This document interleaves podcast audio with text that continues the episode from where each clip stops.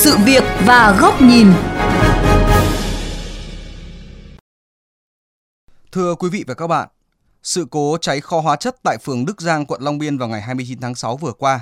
mặc dù các cơ quan chức năng về môi trường đã nhanh chóng có những động thái tiếp cận hiện trường và ứng phó khẩn cấp, tuy nhiên, nhiều ý kiến bày tỏ lo ngại quá trình thông tin về chất lượng không khí còn chậm, thiếu những hướng dẫn, cảnh báo người dân về biện pháp phòng ngừa để bảo vệ sức khỏe. Phóng viên Hải Hà ghi nhận ý kiến các bên liên quan về nội dung này qua chuyên mục Sự việc và góc nhìn ngày hôm nay.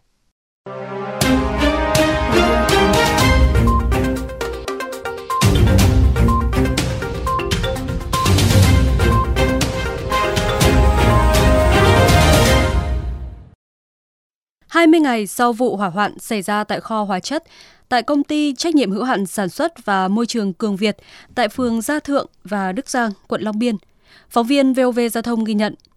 cuộc sống sinh hoạt của người dân sống xung quanh khu vực này đã bị đảo lộn ít nhiều. Một số gia đình có con nhỏ đã phải di tản sang khu vực khác, trong khi những người vẫn bám trụ tại nhà cảm thấy khó chịu về mùi và có những biểu hiện ban đầu về sức khỏe. Một số người dân sống tại khu vực này chia sẻ. Tôi thì mấy hôm nay tôi này người nó cứ mệt mỏi nó đầu nó cứ lặng đầu lắm ốm không sao ốm chúng tôi dân ở đây cũng không biết người ta làm kín lắm cái mãi vừa rồi đó cháy bùng lên thì bắt đầu chúng tôi người nào người ý thì mới biết ra là à, các ông ấy cho thuê làm ăn như thế là không bảo đảm cho dân chúng tôi. Thỉnh thoảng im gió thì có tí gọi là trục trặc đấy như trường hợp như trẻ như tôi đấy là năm sáu đứa trẻ. Tự nhiên kêu cháu buồn nôn xong là lồn đứng ngồng ngọc. Tôi thì ở nhà thì 24 trên 24 chưa thấy ai gọi khuyến cáo. Người dân sống xung quanh khu vực kho hóa chất bị cháy nhưng lại không được chính quyền địa phương và cơ quan chức năng đưa ra những cảnh báo về nồng độ ô nhiễm không khí cũng như các biện pháp phòng ngừa là một thực tế. Họ chỉ có thể theo dõi thông tin qua các phương tiện truyền thông đại chúng. Một ngày sau vụ cháy, Viện Hóa học Môi trường Quân sự, Bộ Tư lệnh Hóa học đã tiến hành quan trắc lấy mẫu không khí và nước sau khi dập tắt đám cháy. Ngày 1 tháng 7, kết quả quan trắc của Sở Tài nguyên và Môi trường Hà Nội cũng cho thấy tồn tại nhiều hợp chất trong đó thông số toluen vượt 17,53 lần. Ngày 2 tháng 7, Ủy ban nhân dân quận Long Biên mời Viện Công nghệ Môi trường thuộc Viện Hàn lâm Khoa học và Công nghệ Việt Nam thực hiện quan trắc lấy 4 mẫu không khí tại khu vực xảy ra cháy. Còn đến ngày 8 tháng 7, Sở Tài nguyên và Môi trường đã chỉ đạo Trung tâm Quan trắc Môi trường tiến hành tiếp 3 đợt quan trắc, lấy mẫu phân tích môi trường không khí xung quanh nhà máy hóa chất bị cháy và công bố kết quả 5 ngày sau đó. Ông Hoàng Văn Thức, Phó Tổng cục trưởng Tổng cục Môi trường, Bộ Tài nguyên và Môi trường đánh giá về công tác ứng phó với sự cố cháy nhà máy hóa chất vừa qua. Tôi cho là vừa rồi Hà Nội đã xử lý việc đấy rất là kịp thời. Sở Tài nguyên Môi trường của thành phố Hà Nội đã cử anh em quan chắc xuống trực tiếp đấy là ngày cháy nổ đấy. Sở Tài nguyên Môi trường cũng đã có các tuyến rồi họ cũng đã bố trí các thời điểm các ngày quan chắc tuần sắt về sau cũng dày. Tuy nhiên ngay sau vụ cháy, Phóng viên VOV Giao thông đã hai lần liên hệ qua điện thoại với đại diện Chi cục Môi trường Hà Nội vào ngày mùng 1 và mùng 4 tháng 7 để làm rõ những thông tin về kết quả quan trắc nhưng không nhận được phản hồi. Theo giáo sư Đặng Hùng Võ, nguyên Thứ trưởng Bộ Tài nguyên và Môi trường, những sự cố môi trường như sự cố liên quan đến cháy nhà máy hóa chất gần đây có ảnh hưởng và tác động trực tiếp đến sức khỏe của người dân.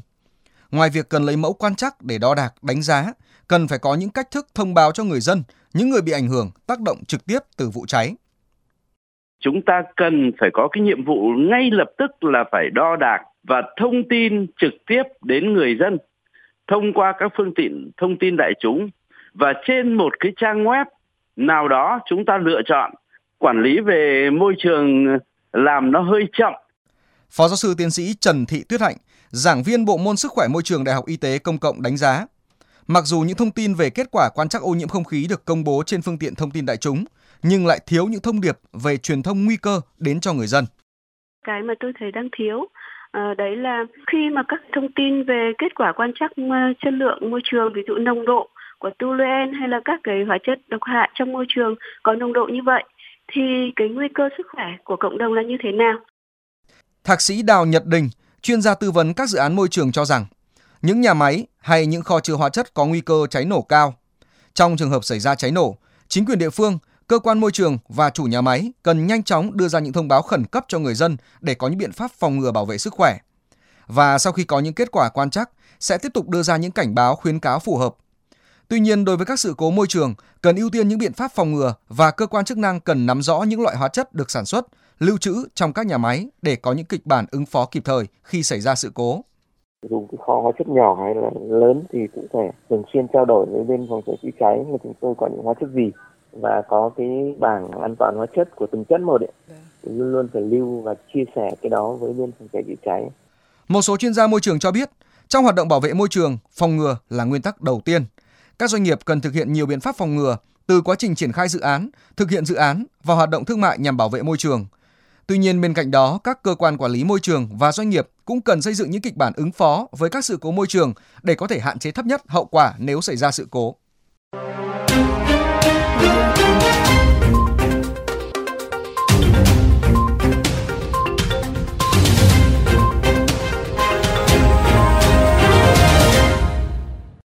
Thưa quý vị và các bạn, mặc dù ngành môi trường và chính quyền địa phương đã có những phản ứng kịp thời về công tác ứng phó và khắc phục hậu quả của vụ cháy nhà máy hóa chất tại Hà Nội vừa qua, tuy nhiên nhiều người dân sống xung quanh khu vực cháy vẫn còn rất thiếu thông tin về nguy cơ gây ô nhiễm hoặc thông tin quá chậm. Đây cũng là góc nhìn của kênh VOV Giao thông qua bài bình luận có nhan đề Sau dạng đông, quan chắc vẫn mù mờ. Việc Hà Nội đưa ra thông báo kết quả quan trắc môi trường sau vụ cháy kho hóa chất ở quận Long Biên lần này cho thấy một cách phản ứng đã khác của ngành môi trường thủ đô, chủ động hơn, phần nào thể hiện trách nhiệm của mình rõ hơn trong việc quản lý các nguồn và nguy cơ gây ô nhiễm. Ngay sau vụ cháy, Chủ tịch thành phố đã chỉ đạo phải công khai nồng độ hóa chất cho người dân biết. Và quả vậy, thông tin đã công khai, dữ liệu quan trắc đã được công bố, nhưng tới 14 ngày kể từ khi sự cố xảy ra. Trong hai tuần đó, người dân các khu vực xung quanh vẫn sinh sống bình thường, như chưa hề có vụ cháy dữ dội kèm theo những tiếng nổ lớn của kho hóa chất trên địa bàn suốt từ sáng đến trưa. Tạm coi là may mắn khi kết quả quan trắc cho thấy các chỉ số đều trong giới hạn cho phép.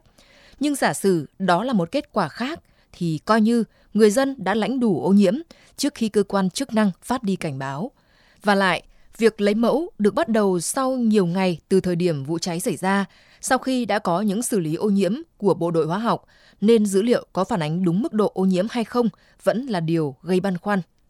Một năm trước đó, khi xảy ra vụ cháy nhà máy sản xuất bóng đèn và phích nước dạng đông ở quận Thanh Xuân, cách xử lý sự cố môi trường của Hà Nội đã khiến hàng trăm, hàng ngàn hộ dân xung quanh phập phồng lo âu suốt một thời gian dài bởi sự nhiễu loạn thông tin, chống đánh xuôi, kèn thổi ngược. Thủy ngân và các chất độc hại có thể chưa gây ảnh hưởng trực tiếp đến sức khỏe, nhưng đã có những người phát ốm vì lo. Nhiều gia đình hối hả sơ tán, nhiều hộ dân cấp tốc bán nhà. Cũng khi đó, người ta mới đặt dấu hỏi về việc Hà Nội đã có hay chưa một kịch bản ứng phó với các sự cố gây ô nhiễm môi trường, cơ chế nào để huy động, kết nối các cơ quan liên quan một cách kịp thời và hiệu quả nhất nhằm cung cấp các cảnh báo, khuyến cáo, hướng dẫn cần thiết cho người dân trong phạm vi bị ảnh hưởng. Và đến giờ, khi xảy ra vụ cháy kho hóa chất ở Long Biên, câu hỏi đó vẫn còn bỏ ngỏ. Mặc dù lần này thông tin được đưa ra rất đúng quy trình, không có tình trạng sai thẩm quyền hoặc cảnh báo vượt cấp.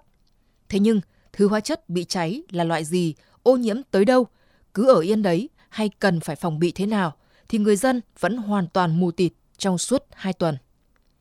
Việc khắc phục hậu quả sau sự cố là đương nhiên, nhưng nếu quan chắc chỉ phục vụ khắc phục hậu quả mà không giúp ích được gì cho cảnh báo, ngăn chặn nguy cơ và giảm thiểu tác động, thì công tác quan trắc môi trường chưa thể hiện đúng vai trò cần có của nó. Đó là hạn chế tất yếu của hạ tầng kỹ thuật và công nghệ hiện nay hay do chưa thể kích hoạt được một cơ chế phản ứng liên ngành trong các tình huống này. Người dân cần sự minh bạch thông tin đó nhiều hơn là những trách nhiệm được thể hiện qua lời chỉ đạo. Nhưng rất tiếc, cũng như nhiều lần trước, các phóng viên báo chí đành dài cổ chờ đợi cho đến khi thông tin được chính thức đưa ra, dù một tuần, hai tuần hay lâu hơn nữa, và dù khả năng cao sẽ lại là kết luận không có gì đáng ngại. Tạm không bàn về vấn đề quản lý an toàn của các kho hóa chất hay nguy cơ cháy nổ ở những cơ sở sản xuất nói chung, bởi điều đó cần quá trình điều tra xác minh dài dài. Song đối với người dân, cái đáng ngại nhất là sự mù mờ và chậm trễ của thông tin sẽ khiến người ta bán tín bán nghi về sự nửa vời của trách nhiệm. Đến đây chuyên mục sự việc và góc nhìn với chủ đề quan trắc ô nhiễm sau cháy nổ để cảnh báo hay để biết xin được khép lại. Các bạn có thể xem lại nội dung này trên website vovgiao thông.vn, nghe lại trên Spotify, Apple Podcast đối với iOS hoặc Google Podcast đối với các hệ điều hành Android. Cảm ơn quý vị các bạn đã chú ý lắng nghe.